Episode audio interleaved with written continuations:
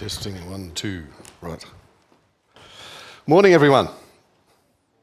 Are we all doing well? Are we all excited about having a deeper relationship with God? Okay. Are we all excited about the fact that I'm here to help us have a deeper relationship with God? Yeah, okay. I've got a lot to live up to now, don't I? So, over the last couple of weeks, we've talked about the Gospels and the message of the Gospels and how that. I just feel a little disarrayed up here. Does it look all right from the front? Online? Good. I won't worry about it. Um, and we've talked about how the Gospels are not only the easiest parts, probably, of the Bible to read, but they also contain some of the most interesting ways of discussing our Lord and Saviour Jesus Christ with us. And the, the big problem, I think, is who here is willing to admit that reading is not their thing?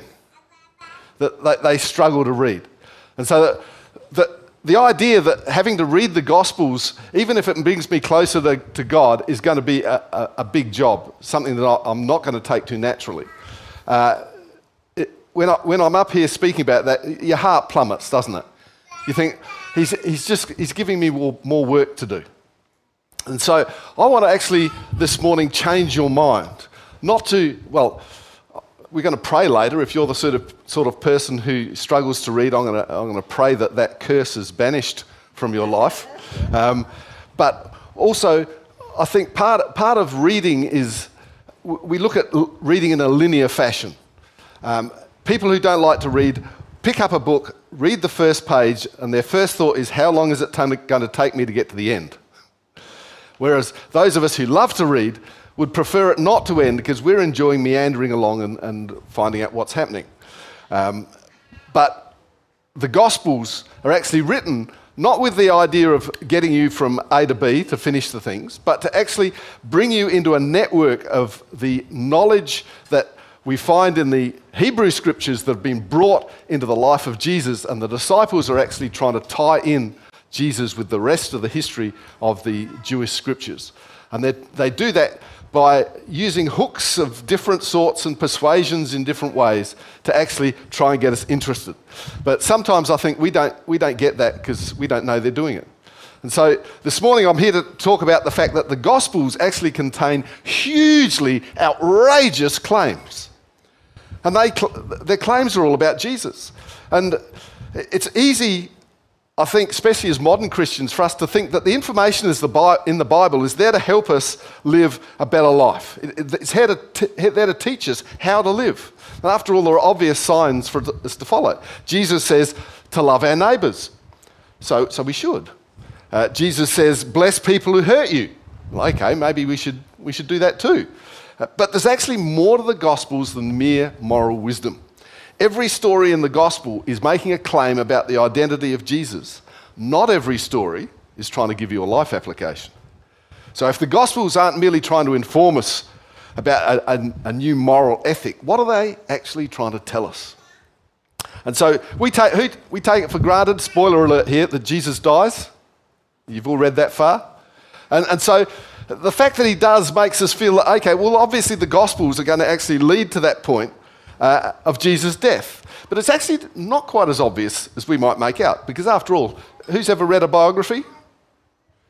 Who's ever read one where the, the main character doesn't die in the end? Uh, these days, most people are writing their own autobiographies at 16. You sort of think, you know, how much, how much can you write? Um, but the, the death of a character or the death of the person in the, in the biography is only important if that death is important. And so, even, even what we call the Gnostic Gospels, which are uh, other Gospels written about Jesus, they don't refer to Jesus' death and resurrection at all.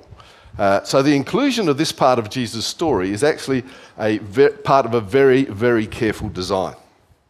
So, the Gospel writers are tying Jesus' story into the fulfillment of the Hebrew Scriptures storyline, which is the story of Israel, but also of all humanity.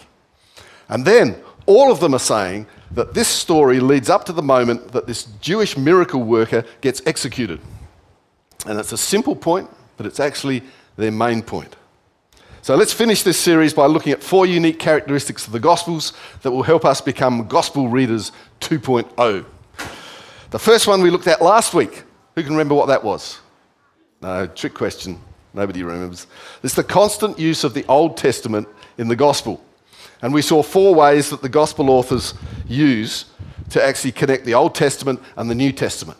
And the first one, the first one we all love, it's quotes. Because if, if, if you quote the Old Testament, I mean, Mark 1, verse 1 says, as it is written in Isaiah the prophet. So who knows? That, that's, that's a clue. It's a very blatant one. It basically is saying to us, perhaps we should check out Isaiah and see what's happening. Uh, the, other, the second way they do it is by allusion. It's not illusions, it's allusions, which is actually including the scripture but not the reference. John 1 1 says, In the beginning, the Word already existed, the Word was with God, and the Word was God. Now, he's referencing Genesis and Proverbs in there, but he doesn't specifically mention them because his first century audience doesn't need it. And if I stand here and say, I'll be back, you'll know what I'm referring to. I could say, uh, I'll be back from the movie Terminator, but most of you are thinking, well, you don't need to tell us that. It's obvious. Uh, mind you, you can get caught with that. Who knows what E.T. says when uh, he wants to leave the planet? E.T. phone home. He doesn't.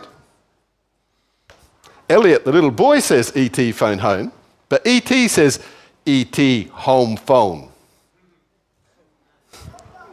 So you've got to be careful with these.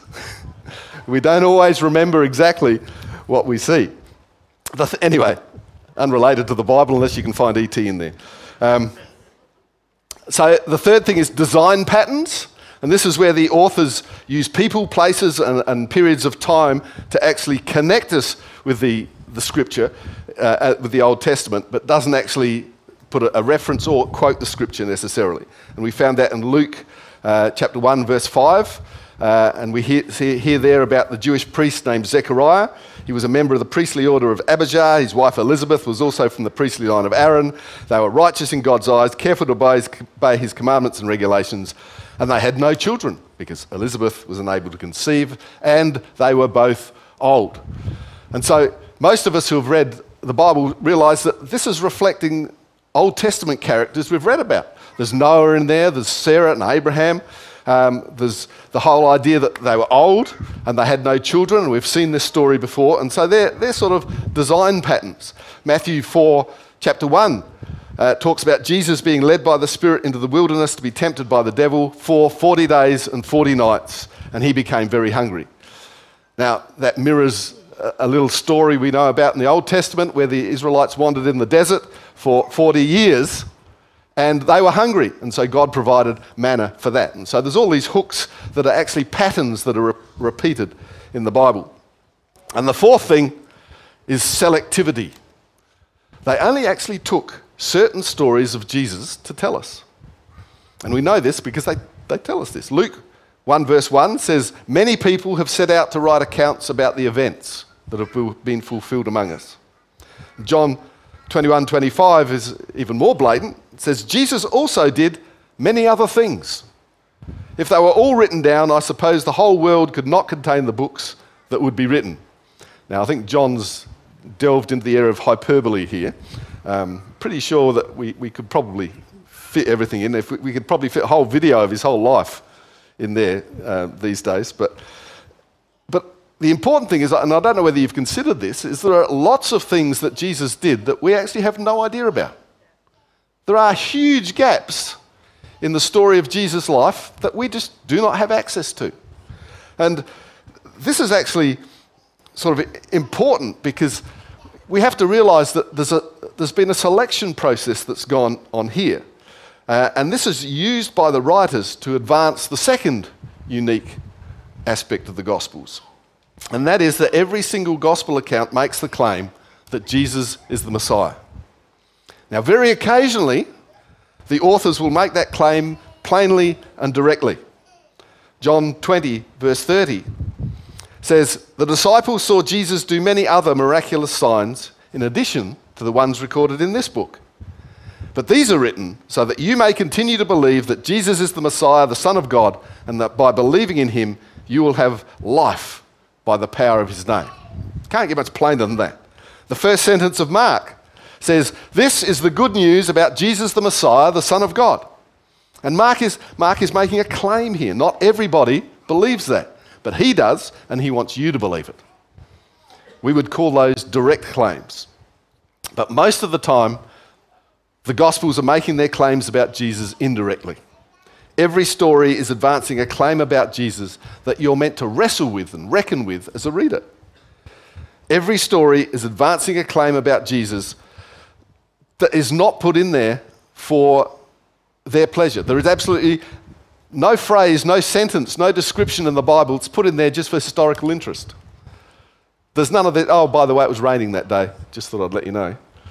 Everything in there is actually written for a purpose, and that purpose is to persuade you. And each of the authors has a different persuasion strategy. Now, we all use indirect communication on a daily basis. It can range from subtle signals that people who know each other intimately do on a, on a daily basis with no, uh, no verbal sort of four, um, no verbal cues whatsoever. or it can range to passive aggressive behaviour. Who's ever been somewhere and they've heard somebody say something like, Oh, I see the toilet rolls magically on backwards again. They're not actually making an observation, they're actually making an accusation. And what they really want to say is, who is the silly ratbag who put the toilet paper on the wrong way again? But they don't, they just use indirect communication and say, oh, look, the toilet rolls on backwards. Um, they don't, there's none of that in the, in the Bible, not about toilet rolls anyway. Um, and so the Gospels use indirect communication in a variety of ways. The first is to tell stories about what Jesus does. There's a lot of narrative about Jesus performing signs and wonders, specifically acts of healing and restoration for lots of hurting people. And you might say, well, that's, that's just what happened. And while that's true, remember, it's not everything that's, that happened. For example, there are no demons being cast out in the Gospel of John. Not one. If we have the Gospel of John and only the Gospel of John, we'd never know that Jesus cast out demons. But in Matthew, Mark, and Luke, it's like it's every other story. So a, that's a great example of their selectivity. They don't have to tell you everything, and they often don't. The wonder working healer who performs acts of deliverance and healing, especially for the poor and hurting, is a major, major part of the portrait of Jesus that the Gospels are trying to get to us. The second example of indirect communication is Jesus' teaching. If you have one of those Bibles that's got Jesus' words in red, you'll notice there are huge slabs of red in the Gospels.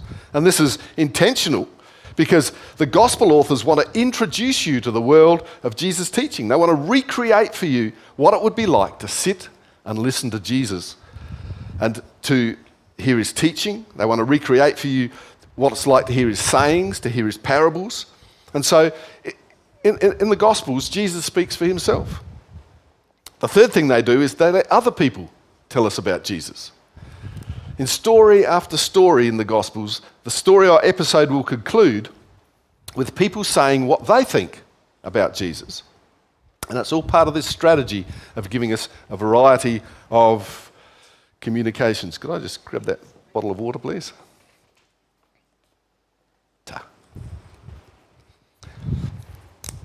And uh, so if, you just if we just look through Matthew very quickly, the first person who talks about Jesus is his dad. Matthew 3:17, a voice from heaven said, "This is my dearly beloved son who brings me great joy." In chapter 7, we discover that the crowds are amazed by his authority. And in chapter 8, the disciples actually ask, Who is this man? Even the wind and waves obey him. And the demons at the end of chapter 8 call him out as the Son of God. The people of Nazareth doubt him in chapter 13. He's just the carpenter's son. A Gentile woman confesses him as Lord and Son of David in chapter 15. Peter calls Jesus the Messiah in chapter 16. Caiaphas, the high priest, demands to know if he's the Messiah, the Son of God, in chapter 26, as does, of course, Pilate, the Roman governor, in chapter 27, who asks him, Are you the King of the Jews? And finally, we have the Roman centurion and his cohort who are there at Jesus' side when he dies. In Matthew 27 54, we read, The Roman officer and the other soldiers at the crucifixion were terrified by the earthquake and all that had happened. And they said, This man truly was the Son of God. And so we, there are all these communication strategies that the gospel authors use. They want to make claims about Jesus, but they almost never do it directly.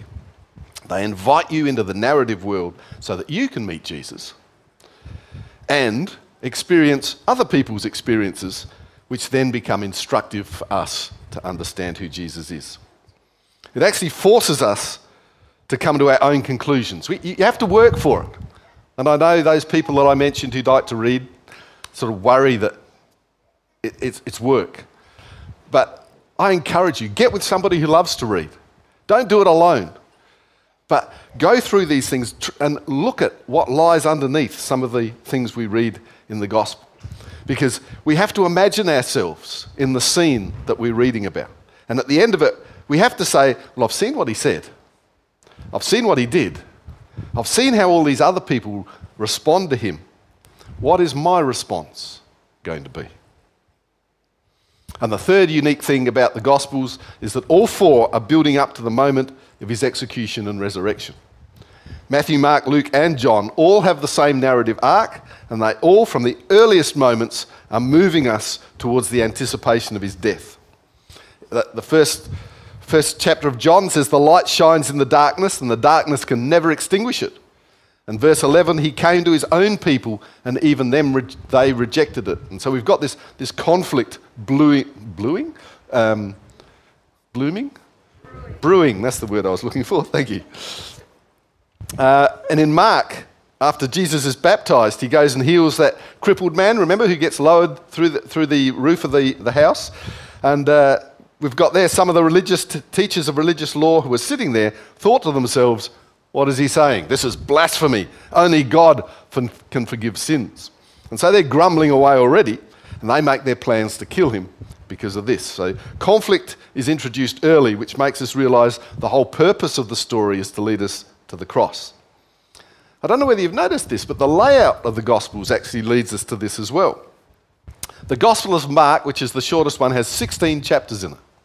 The first 10 are about three years about of Jesus' life. So we're trotting along at about three chapters a year, and suddenly it comes to a screeching halt. The last six chapters are about seven, I'll get it right this time, seven days of Jesus' life. And uh, all the other Gospels take a similar thing. So a lot of, a lot of the early parts of the Gospel are about Jesus' ministry life, and then suddenly, a large portion at the end, at least a third of each of the Gospels, actually talks about a mere seven days at the end of Jesus' life. And it's those seven days that lead up to his death and his resurrection. And all four Gospels, interesting enough, portray Jesus' crucifixion as a royal enthronement, sort of the, the enthronement of a king. And this is where, you know, the God of Israel takes the throne of creation as he shames the power structures of our world for condemning the innocent. And without the resurrection, of course, the crucifixion is another sad story of another Jewish rebel getting killed. It would be just another affirmation of the narrative that violence is how we bring peace to this world. But with the resurrection, Jesus throws that story and that idea out completely. Wouldn't that be good in today's world situation? So clearly, these four accounts of Jesus all come from a group of people, the apostles, who all believe that this key event gives meaning all the way back to his birth, but then also launches this new thing that God is doing, that we are a part of today, called the church. So, lastly, each gospel emphasizes a unique portrait of Jesus. And, I think this is, this is a good place for us to go to to actually find your favorite gospel. It's, it's not, who knows, it's not wrong to have a favorite because the gospel authors portray Jesus differently in different ways. And I think it's good for us to find a place in those, find one that you, you like to read that, that fits with your idea of who Jesus is, or how Jesus has impacted your life, or how indeed they actually tell the story of Jesus.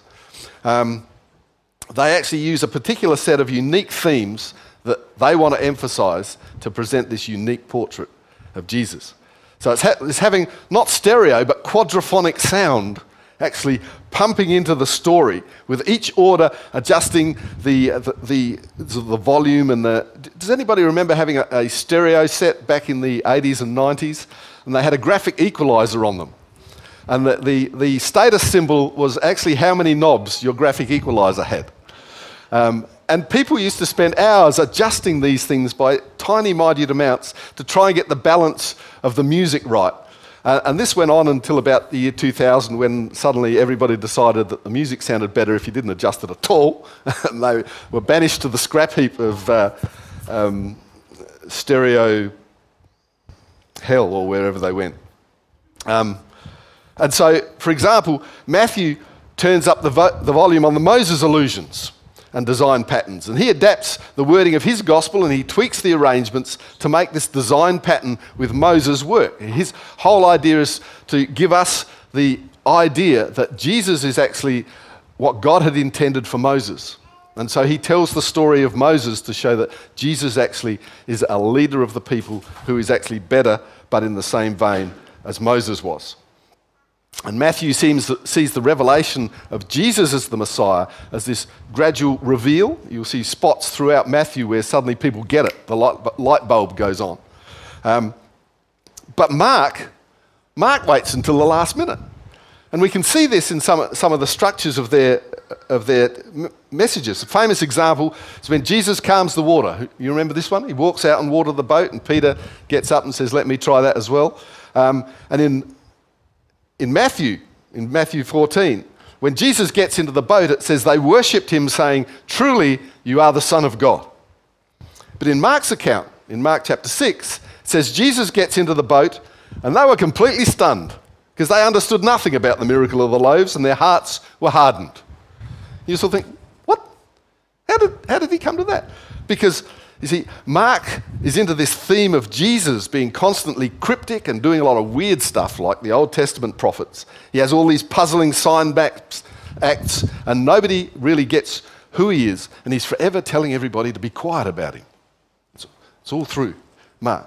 And so the interesting thing is that in Mark's gospel, the Roman centurion who stabs Jesus in the side is the first person to actually get who Jesus is because Mark holds it to the end. So it's a different way of telling the story. Luke is all about the salvation to the nations. It's basically the book of Isaiah, but a dramatized narrative version of the book, sort of like Isaiah on steroids. And so he, he, he actually has a lot of reference to that and, and wants to actually build that story into the life of Jesus. The Gospel of John is all about Yahweh. It's Israel's God has come to us in the person of the Son. There are hardly any ethical teachings in John's gospel besides love your neighbour and believe in Jesus. That's it. Matthew's got the Sermon on the Mount. We've got a whole string of, of, of ethical teaching there. But John, no. Believe in Jesus, love your neighbour, no exorcisms. And so there's a huge amount of differences. John has taken the claim about Jesus' identity and made that the central organising feature of his story. He's also moved the conflict that gets Jesus executed that I talked about earlier, right to the beginning. His, his scene that angers the Pharisees so much that they decide to kill him is that where he storms into the temple and overturns the table, kicks out the moneylenders. Now, where do you think that happens in the Gospel of John? Chapter 2. It's much later in all the other Gospels. He gets right to the meat of it. He say, and you know why? Because his story is all about how Jesus is the new temple. And so, of course, this is a great story because where does Jesus go to knock over all these tables? To the temple. And so he's, he's actually changed the way that happens so that when he storms the, the temple and throws over the table, it actually lets him build a whole set of stories that link together that show that Jesus is the new and the true temple. And verse chapter 2 verse 19 it says all right Jesus replied, Destroy this temple, and in three days I will raise it up. And of course, he's talking about himself, but the Pharisees thought he was blaspheming about the temple of God, and so his crucifixion was pretty much a foregone conclusion after that point. And so John uses this to layer all this temple imagery in his gospel, uh, and it all connects back to this particular story. So, who here is slightly excited by the fact that the Gospels contain a lot of this stuff that you'd never thought of looking for. Anybody? Who, I mean, be honest, who's intimidated by it? Who thinks far out? I just wanted to read them to find out what Jesus did. And here you are telling me there's all this stuff under the surface that I've got to go and research. I need to go and look at the book of Isaiah. I don't understand this thing about the temple. Where do I get that stuff from? Anybody feel a little overwhelmed by the thing? And that, that's natural.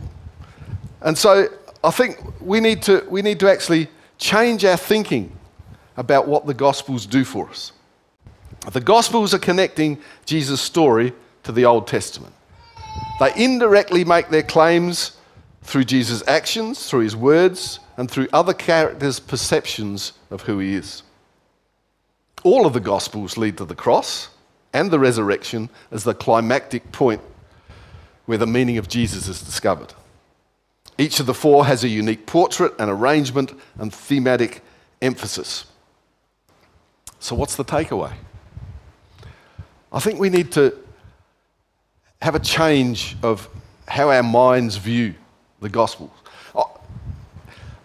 I grew up, when I first came to church, with this, this feeling, this, this um, I guess, direction that I was steered in, which tells me that the Gospel is a book of life application.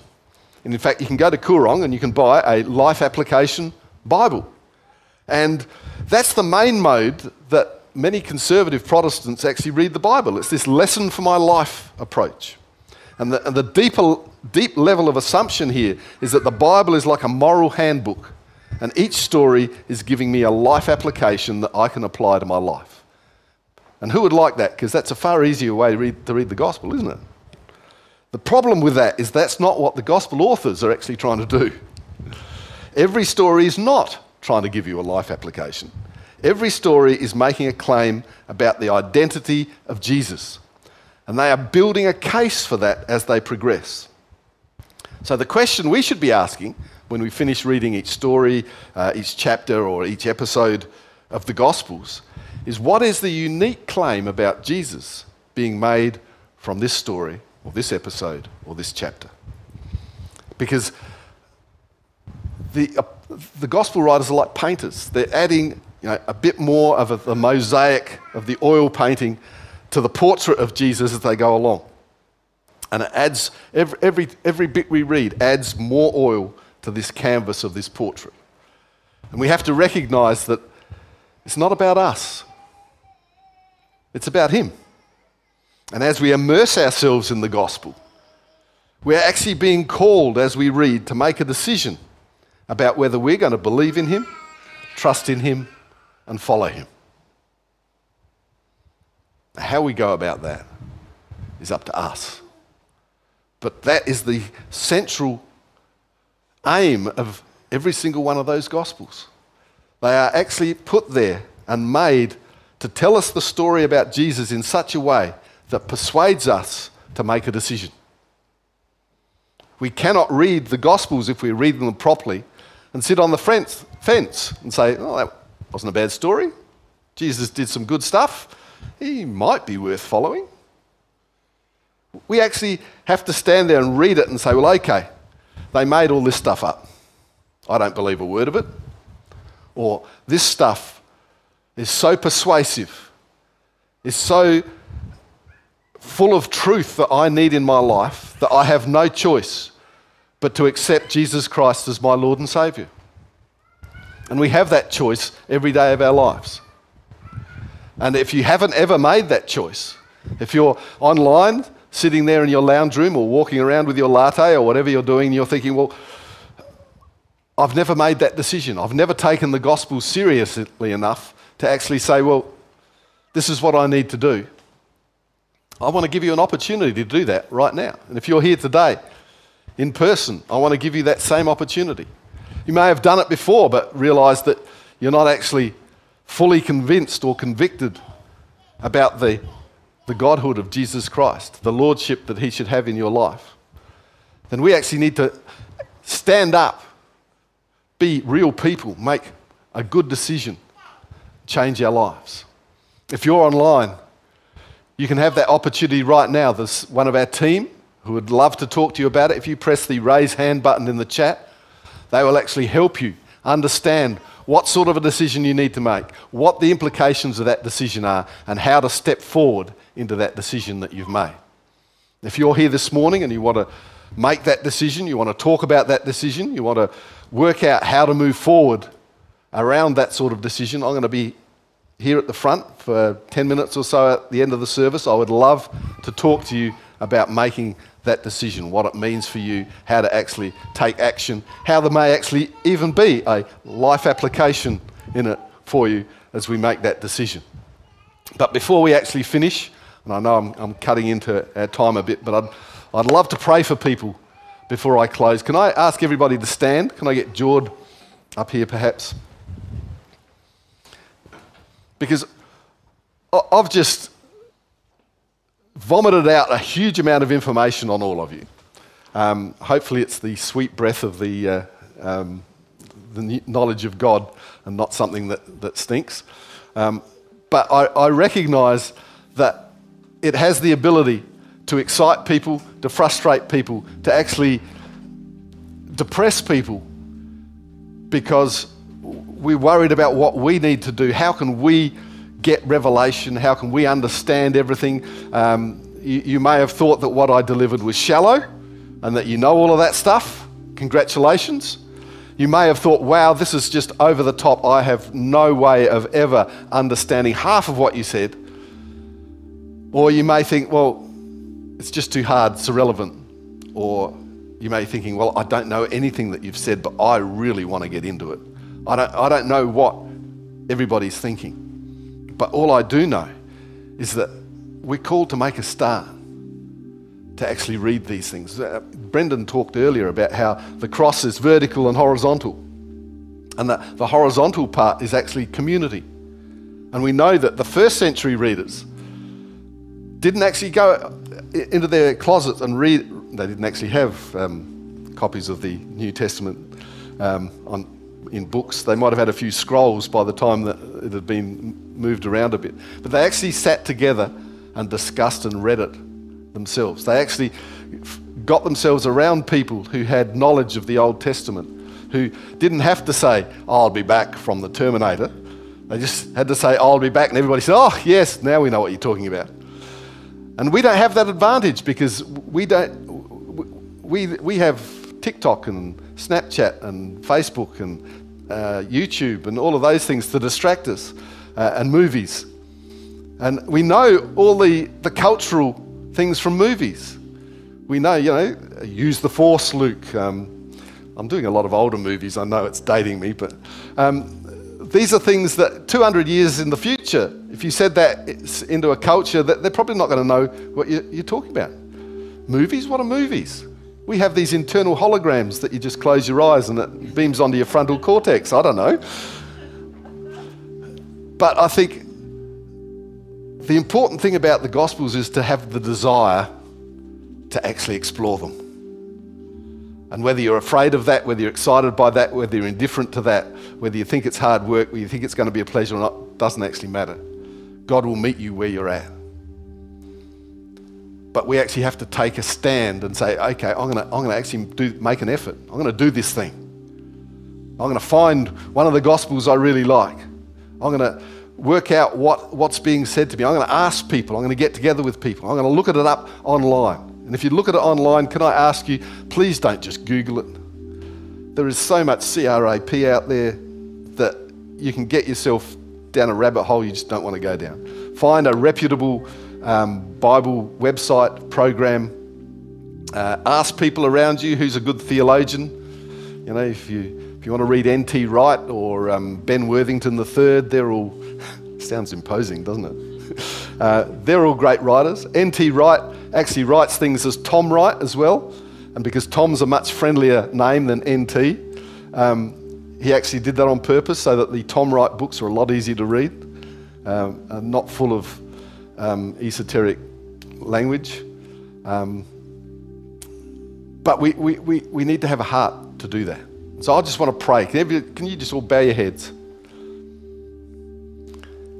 And while I'm praying, just clear your mind of everything, but just ask God to give you a passion for the Gospels, a passion to know Jesus more intimately, more thoroughly, to actually take hold of the claim that He is your Lord and Saviour, and let the Gospels show you how to work that out in your day to day life. Just be open to what God has for you and let Him do the rest. Let Him change your attitude towards reading. Let Him take away the worry of how you interpret something. Just let your heart be full of that passion to read those Gospels. Thank you, Jesus, that your Holy Spirit empowers and encourages us all as we seek you through prayer, through community, and through your word. We thank you that our spirits are quickened, enlivened by the presence of your Holy Spirit. Teach us, change us, and inspire us to become Bible readers 2.0. Jesus' name, amen. Thank you, Brendan. Amen. Thank you, Pastor Chris, for that inspiring, in depth book review. You ever watch a book review, a movie review, and you're like, that was